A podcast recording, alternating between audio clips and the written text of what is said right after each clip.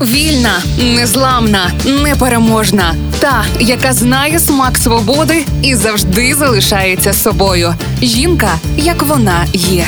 Про жінок, які змінили хід історії в програмі Ольги Талипської на Радіо Перше. На теренах нинішньої України в архівах віднайдено близько 400 судових справ проти чаклунок. Одна із знакових, які була задіяна тодішня верхівка спалення шістьох жінок, яких звинуватив у магії гетьман Іван Брюховецький. Серед них була й дружина гадяцького полковника, але це Брюховецького не спинило. Він вважав, що жінки винні у викидні його дружини московської боярині. Подейкували, що з тюрми, куди спершу зачинили відьом, втікали білі миші і чорні коти. Ще один доказ чаклунства. Як пише Тетяна Адамос, історикиня і дослідниця історії чаклунства в Україні, в одному з сіл Чернівецького повіту у 18 сторіччі задокументована справа, розслідування якої тривало майже 10 років. Про самосуд над відьмою. У мешканців села, зокрема у Віта, почали гинути коні. І худоба, і на нивках, і на стріхах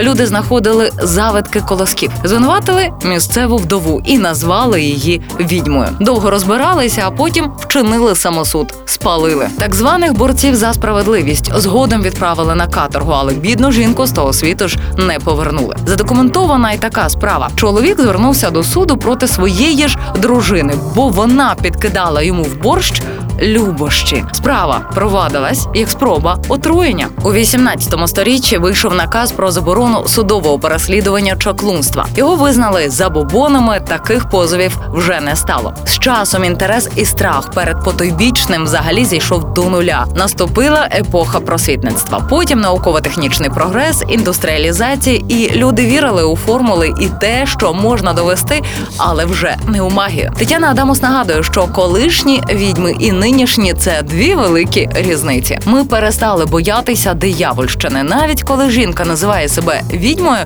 пропонує свої чаклунські послуги. За це ніхто на вогнище не потягне. Навпаки, ще покличе на телебачення і зробить тебе зіркою. Останні роки відьма стала навіть певним символом фемінізму. Це образ незалежної жінки, яка робить, що хоче, живе як хоче, з ким хоче, вільна.